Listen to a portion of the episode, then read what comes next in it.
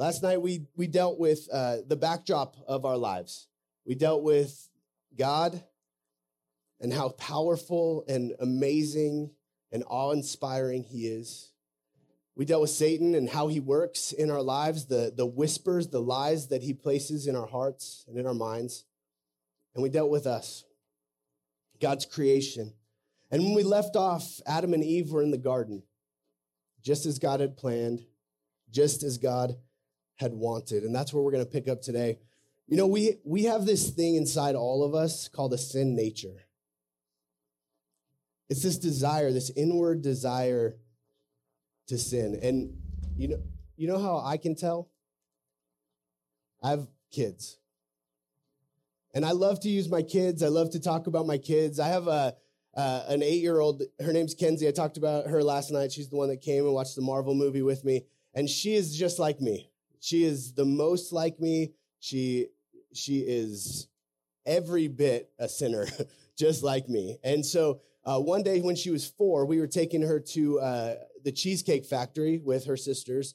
And we we were meeting some friends there, and so we gave the whole speech. Maybe if you're a parent here, one of the leaders, you understand this. Like we gave her a whole speech. We're like, okay, we we we gave it to all our kids, but really we were thinking about her. Okay, so so when we get to Cheesecake Factory, you have to be good. Like, please, mommy and daddy were meeting friends there. We were new to Fresno at the time, and and we were just getting to know people. And we're like, you gotta we gotta really you know, make a good first impression. And so we're in the car driving to Cheesecake Factory, and the speech is over. And all of a sudden, we hear from the back of our third row in our car, let's be bad. Let's be bad. Let's, it's her. It's Kenzie. And, and she's just chanting over and over, let's be bad. And I, my wife and I, we were just going, what, what, what did we do wrong? What did we do wrong? And then we had to come to the realization we didn't do anything wrong. That this same sin nature, this same chant, let's be bad, is present in all of us. See, we all have this desire for the things that Satan makes attractive. And so for her, she was four. She didn't know any better, but she knew we told her not to be bad. And so what was she going to do? she's going to be bad. And so we, we're going to pick up where, where we left off yesterday Adam and Eve in the garden. And God's going to give them kind of the lay of the land. God's going to show them what's for them and what's not. We're going to be in Genesis. If you have your Bibles, open up to Genesis. We'll be in chapter 2, chapter 3, and then later we'll get to Romans chapter 1. So Put your finger in Romans chapter 1, but we'll be in Genesis for a little while. Starting in Genesis 2, I mean, uh, Genesis 2, verse 15. It says, Then the Lord God took the man and put him into the Garden of Eden to cultivate it and keep it. So this, uh, this Hebrew word for put, the Hebrew word for put, it means to to put for the reasons of rest and safety. So for the reasons of rest and safety. So God looks, we, we covered this last night, but God looks at man and he, he, he sees that it's very good and he, he, he wants to, to enjoy this relationship with him. And so he takes man and he puts him in the garden for the purposes of rest and safety. It's like God saying, Hey, I got you. It's like the God of the universe saying, I, am going to care for you. All of your needs are going to be met here in the garden. I'm, I'm your God and we're going to walk together and we're going to live out this eternity. I've got you. And so we see the primary responsibility for Adam and Eve was just to live with God, to do relationship with him and to worship him. Now, to understand worship in the garden, you, you have to really redefine what we think worship is. See, for some of us, we think what we just did was, was worship, and it was. That's worship through music. But we can worship with our lives. When we get to heaven, we're not just going to be singing songs to God 24 7. It's not going to work like that. See, when God put Adam and Eve in the garden, they were to worship them, but they were worship him, but, but they were also to keep the land to, to take care of it, to, to, to rule over it. And worship something that we do with our whole lives. We don't just do it with our voices, we do it with our lives. Going to school can be a form of worship. You may hate it, but it can be a form of worship. What you do, the heart that you approach school with, can be a form of worship. Uh, this one you may, you may like a little bit more. Eating food can be a form of worship. What do you think about when you're eating? Are you grateful that God gave you taste buds? Are you grateful that, that He gave you food to enjoy? That can be an act of worship. Sports can be an act of worship. What are you doing out on the field? What are you doing on the court? What, what, is, what is your posture as you go out there? Are you playing to honor God or to honor yourself? Do you want glory for God or do you want glory for yourself? If your priorities are in the right order, then, then playing sports can be worship. Anything we do can be worship if it's done with a heart of gratitude to God. And so we see the, the secondary responsibility in verse 15 is to, to cultivate and keep the earth, the garden. And so Adam and Eve were meant to rule over the garden. The original plan for humanity is that Adam and Eve, that, that humanity would rule over all the beasts of the field and, and all the birds of the air and, and everything in this world. That lions and tigers and bears would submit to humans. That, that was the goal in the garden. And so Adam and Eve are, are meant to be responsible for the place that they dwelt with God. They're to cultivate it and keep it and cherish it. And then in verse 16, it says, The Lord God commanded the man, saying, From any tree of the garden you may eat freely. This is what I picture. I don't know what fruits you like. I don't know what vegetables you like, but, but I picture him standing in a vast orchard. Like an orchard that just continues for miles and miles and miles, full of the best fruit you've ever seen in the history of the world. Like we're talking, we're talking the best apples you've ever seen. We're, we're talking about the best peaches, the, the most ripe and, and, and giant and juicy peaches you've ever seen. We're talking about pineapples for days. We're talking about strawberries the size of my hand. That's what I picture. I don't, I don't know if that's what it is, but I know whatever it is, God gave to Adam and Eve to meet their every single want and desire and need. See, He put them in the garden so that they would enjoy life, so that they would have oranges that are the perfect combination of sweet and sour. This is the, the garden that he put them in. I, I started to ask the question uh, what would it look like in our lives? Well, one thing you have to know about me is I love ice cream. Anybody else love ice cream? Anybody not love ice cream? Like you hate it?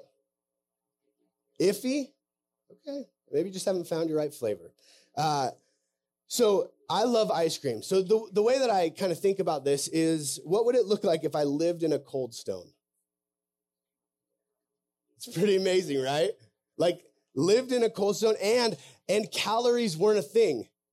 Like you could eat what, however amount of ice cream you want, you could eat whatever flavor you want and calories didn't affect you. You didn't, you didn't have to worry about your weight or, or any, or your blood sugar. You didn't have to, to worry about anything like that. You, you were put in the garden of cold stone and now all of a sudden you're, you're able to live out of that. And God goes, listen, Mike, you can, you can have whatever flavor you want. All of these flavors were meant for you. All of them. But in verse 17, he says, But from the tree of the knowledge of good and evil you shall not eat. For in the day that you eat it, from it you will surely die. The literal uh, translation is, is for in that day you eat it, eat, you eat from it, you will die, die. Like he wants to make sure you understand Adam and Eve. If you eat from the, the tree of the knowledge of good and evil, you will die. Death will come. And so in verse 17, he says, Live in the garden of Coldstone. You can have any flavor you want. You can enjoy every single flavor but one. Don't eat this one. Now, if it's coffee flavor, I'm good, right? I don't like coffee. I hate coffee. I don't like coffee. I don't like drinking coffee. I don't like anything about coffee. It's bitter aftertaste, which in the land of pastors is very weird. Uh, pastors drink a lot of coffee. We're kind of known for that, but not me. I'm different. Uh, if you haven't been able to tell. So, so, um, so he says you can you can eat from any tree except for this one, except for this one tree. And so what we see is is we see um, we see Adam and Eve start to ask the question. I mean, we get it, right? Like, if your parent think about Kenzie, my daughter. We told her to, to not be bad, and she wanted to what? Be bad. We tell you don't touch the hot stove as a kid, and what do we do? We touch the hot stove.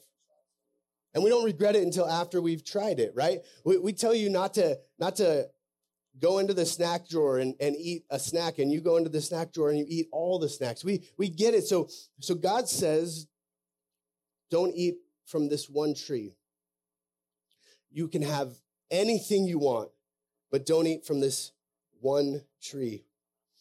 Now you got to ask the question, why did God put this one tree in the garden? You know, if he had just, if he had, if he had left that one tree out, then Adam and Eve would have never sinned. If, if he had left that one tree out, then, then we would be living a very different life. So why did God put that one tree, the tree of the knowledge of good and evil? Well, we don't know for sure, but, but I think, I think it was because he wanted choice. I think it was because love without choice isn't love at all. And so the curiosity sets in for Adam and Eve and and and God warns them of the fruit of their curiosity. If they are to rebel, if they if they do rebel, they're going to they're going to experience death. But it's not because like they this tree of uh, uh, the fruit from the tree of uh, knowledge of good and evil. It's not because it's some sort of killer fruit. It's not poisonous. It's because of disobedience. It's because of the disobedience. And so not only were, were Adam and Eve intrigued by what they couldn't have, but they had this bad influence in their life. They had this bad influence that was telling them, whispering to them to do something that they knew wasn't right, to do something that they knew God had told them not to.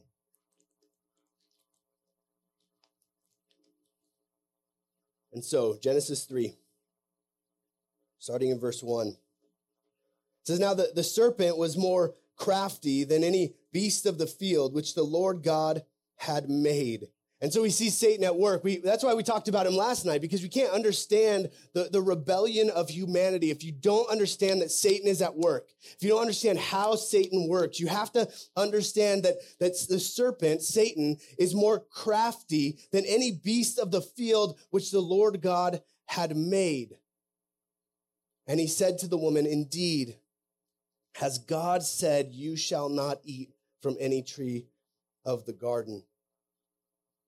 And so Satan comes to Adam and Eve and he, he preys on their desire. They, they, they still, they were, they were intrigued most likely with, with this, this, this fruit from this tree. And he, he starts working in subtle ways. I don't know if he's done that in your life. I don't know if he, he's worked in subtle ways in your life, but, but he has in mind, he, he starts to plant seeds of doubt in the heart and the mind of Eve. And he suggests that maybe maybe just this God, this, this all benevolent God who, who loves them enough to place them in the Garden of Eden for, for safety. Maybe this God who's given them everything they could ever hope for or want as humans. This God, maybe he just, it, he doesn't have their best interests in heart. Maybe he's withholding goodness from his creation. And I wonder if you think that ever. I wonder if, if in your circumstances, you wonder if God is withholding goodness from you. I wonder if you, you look at your circumstances and you wonder, God, why are you not giving me what's good for me? Because Adam and Eve, this is, this is what Satan did. He starts to, to convince them that, that there's something better than what God's plan is for their life. He starts whispering this lie into their, into their hearts. And then in verse two, it says, the, the woman said to the serpent, from the fruit of the trees of the garden we may eat, but from the fruit of the tree which is in the middle of the garden, God has said, you shall not eat from it or touch it, or you will die. The start of the fall was not believing the lies of Satan, it was distorting the word of God. And today in 2022, this is where rebellion starts. So it starts with us looking as, as followers of Jesus. It starts with us looking at God's word and, and going, I don't think that's what he meant. I like to call it the salad bar religion. Have you guys eaten at a salad bar ever? No? All right, a few of you. So, like, a salad bar is like this place overflowing with milk and honey where you can get whatever you want. And you can leave, like, you can leave the stuff you don't want. So, I'm like, onions are out, tomatoes are out, like, all of the gross stuff is out. And I'm, I'm like, I get to pick whatever I want, which is usually just meat. Like, I love meat. I'm like, I'm picking meat and I'm maybe a little bit of lettuce. It's a salad bar, so I feel like I have to have a salad. That's, that's the concept of a salad bar. But when we bring, it's fine when it's food. But when we bring it to our faith, it causes all sorts of problems. See, we, we start to look at God's word and we open it up and we go, I don't really like that part. That, that's probably not what God meant. He, he probably didn't mean to actually put that in the Bible. I have I have family members that are walking that way. So that can't possibly be what God said. And we start to, to pick apart God's word like, like we do at a salad bar.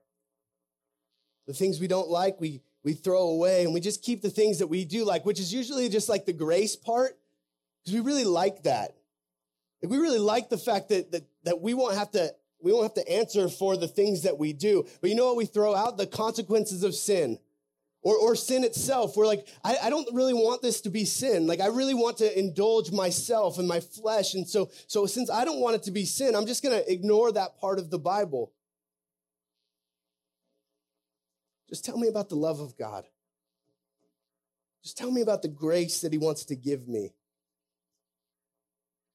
we start to, to say things like, God couldn't possibly have meant it that way. Or you can't take everything the Bible says seriously. And in, in verses two and three, we see Eve starts to, to, to twist God's word in three ways. First, she diminished the gift that God had given them. She didn't understand the, the truth that, that God had given them a, an entire garden filled with fruit that they could enjoy. She didn't understand that, that God had met their every hopes and desires in the garden. She lessened the blessings that God had given her. And I don't know if you relate with that. Like, I don't know how many of you wake up every day and, and think about the blessings that God has given you in your lives. But, but we we have a tendency to do just that. We, we, we diminish the blessings. We diminish what God has given us and we only fixate on what God left out. And then Satan sets in. And he starts to pick apart at that, the, the one bad thing, the one trial that's going on in your life. All of a sudden that becomes the biggest thing. She diminished the gifts that God had given to Adam and Eve in the garden. But she also overrated the restrictions. She's talking to Satan and she goes, That one tree, God said we can't eat of it, we can't even touch it. Is that what God said? legalism sets in. This is a crime of the Pharisees. Thousands of years later, we see legalism sets in, and now all of a sudden we're creating restrictions that God never put on us. We're defining what we can and can't do by, by human wisdom, the things that we say should be. It didn't start with the Pharisees, it started with Eve in the garden. She starts to distort God's word. And then finally, she underrated the penalty. I got to believe that if she knew thousands of years later what, what this world would look like, she would have never eaten of that fruit. I got to believe that if she knew that because of the fall, we would get diseases like cancer, COVID, if she knew that we would get things like murder, kidnapping,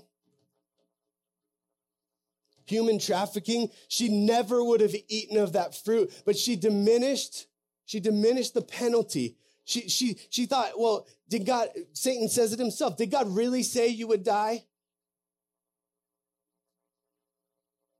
And all of a sudden we see her going, yeah, probably not.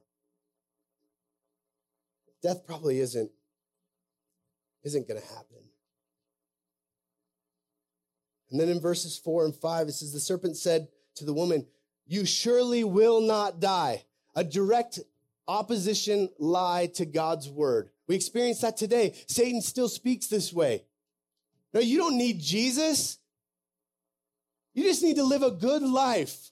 it doesn't matter what the Bible says, just be good. Just don't fight with your brothers and sisters. Just honor your mom and dad and, and, and everything will be okay. When you stand before God, he's gonna, he's gonna see that you lived a good life. It's a lie from the pit of hell.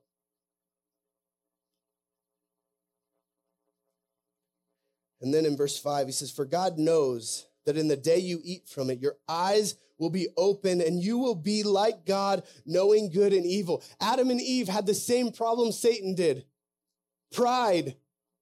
They wanted to be like God. They were intrigued by this promise that Satan made, and they, they gave away everything just so that they could experience what it's like to be what they were never meant to be.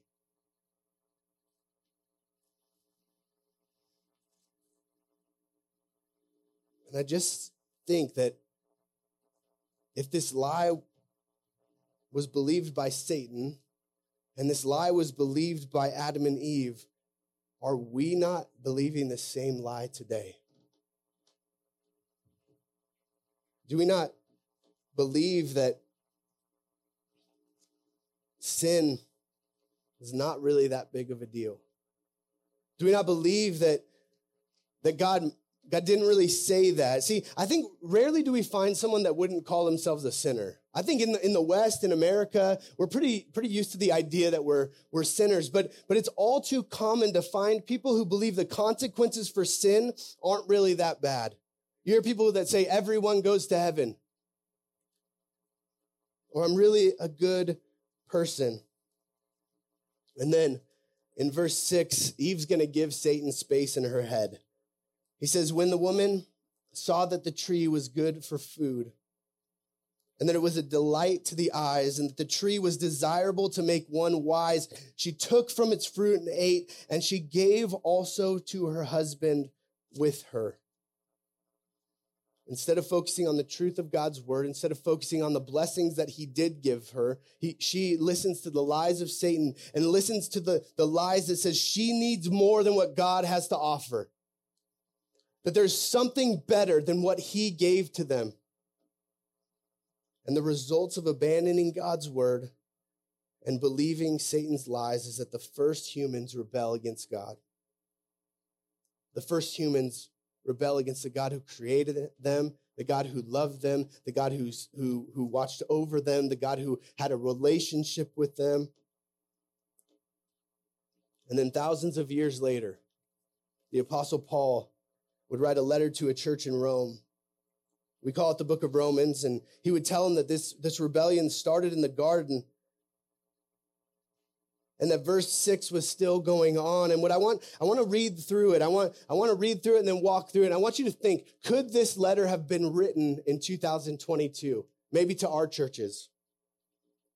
Starting in verse 21 of romans chapter 1 he says for for even though they knew god they did not honor him as god or give thanks but they became futile in their speculations and their foolish heart was darkened professing to be wise, they became fools and exchanged the glory of, incorru- uh, of the incorruptible God for an image in the form of corruptible man and of birds and four-footed animals and crawling creatures. They made idols out of things. They started to worship other things besides God. Therefore, God gave them over in the lusts of their hearts to impurity so that their bodies would be dishonored among them for they exchanged the truth of God for a lie and worshiped and, and served the creature rather than the creator who is blessed forever. Amen. I wonder if that letter could be written to our churches. I wonder if that could be written about our society today. See, it says in verse 21 that, that, that there was evidence of God all around them. Not only was, was, do we have general revelation, creation, not only do we stand out here and we, we look at the trees and the mountains and the, the moon and the stars and, and the sun that keeps us warm but doesn't kill us. And, and, and we look at this perfect creation. It, it just screams out God. But they also had believers in the church at Rome, witnesses of what was true. And it says that even though they knew about God, they did not honor him. They did not give thanks. They started to believe lies. And their foolish hearts that became fixated on something other than God were darkened. And then in verses 22 and 23, they do something that I, I, I do. I don't know about you. I, I do this all the time. I profess to be wise, but I become a fool. They, they started to, to believe that they knew best. They started to believe that they knew better than God what, what was good for them. I do that all the time. I do that all the time. And I'm, I'm guessing you do too. You know, the Bible tells us that God, God's ways are higher than our ways, that his thoughts are higher than our own. And, and I don't know if I live that out enough in my life. And then in verse 24, we see the heart of God. So God let it happen. He gave them over to the desires of their hearts, and He'll do that to us. He doesn't want to, He, he longs for us to choose Him.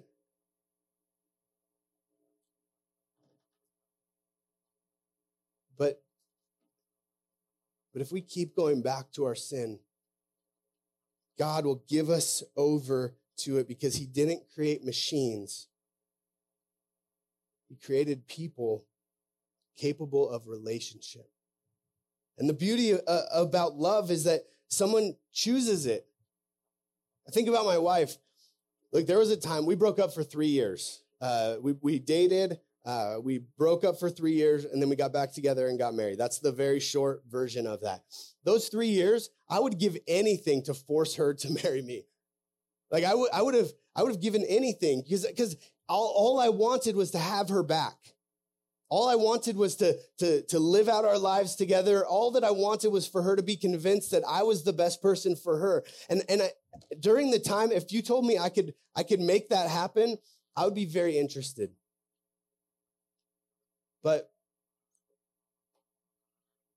three years later,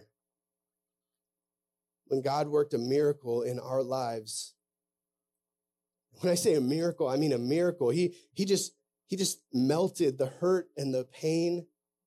He melted the three years of us hurting each other as we tried to figure out what it looked like for us. He gave us forgiveness that I couldn't have found on my own. And 14 years later, I look back and I'm so grateful that my wife chose me. I'm so grateful that I have a wife that wants to be with me every day, that wants to talk with me when I get home from work, that wants to, wants to hang out with me after we put the kids down, that wants to parent with me every single time our kids are kids. I'm so thankful that my wife wants to do things that I love, even though she doesn't like them at all. Because love without choice is not love at all. It's you being a robot and so God looks at his creation and he gives them over to what their heart's desire was. And then in verse 25, it says, For they exchanged the truth of God for a lie, and they worshiped and served the creature rather than the Creator, who is blessed forever. Amen some things don't change. In the garden, this was the sin. They exchanged the truth of God for a lie. In Romans,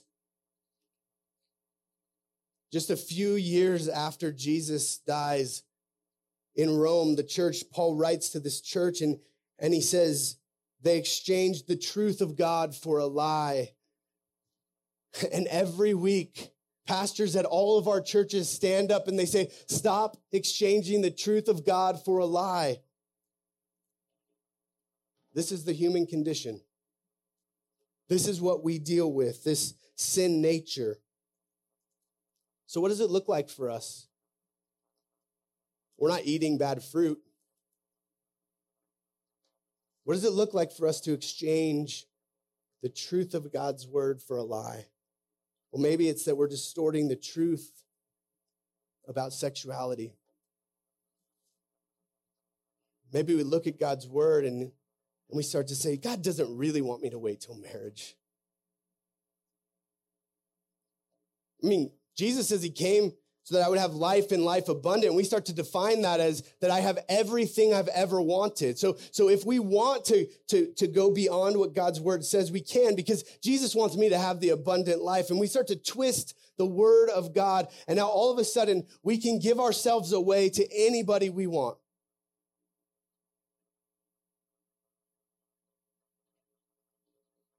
Maybe we twist it about gender we start to go, yeah, God created a male and female.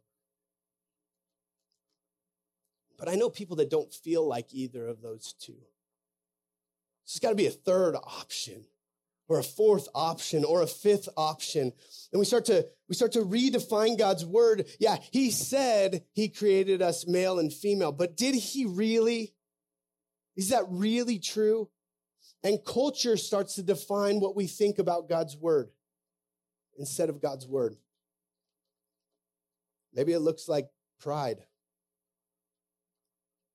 Maybe it looks like vanity. Maybe it looks like us being selfish and putting others way back behind us so that we can take care of our own needs. Maybe it's bullying. Maybe it's us making other people feel small just because it might make us feel a little bit better about who we are.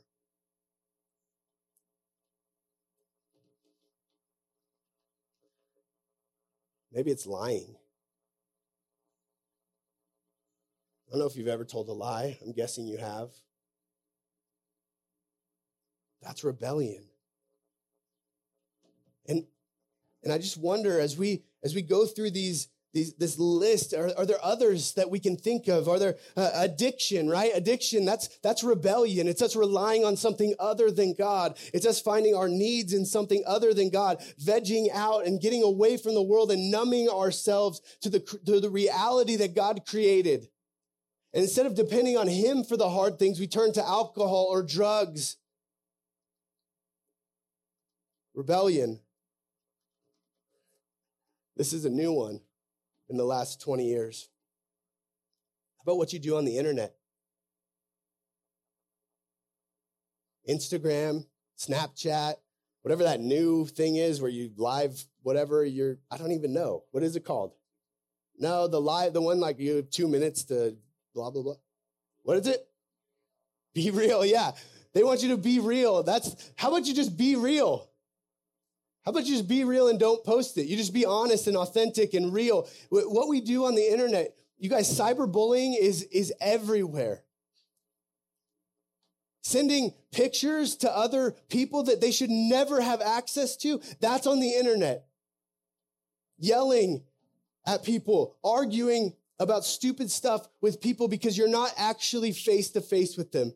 We put a computer in front of us and now we think we're in, invincible.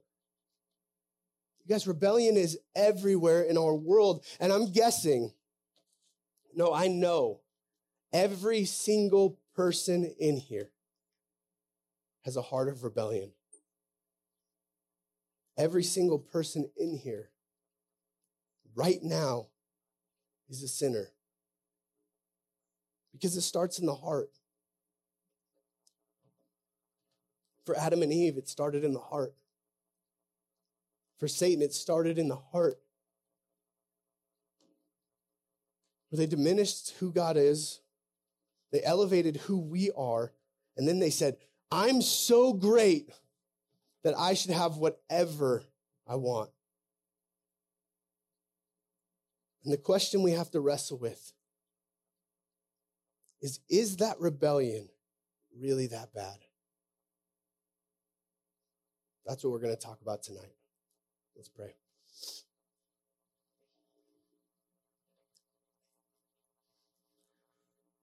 God, I'm so grateful for the ways that you're moving already in camp, in the hearts of these students. I'm grateful for the relationships that they have with their leaders, that,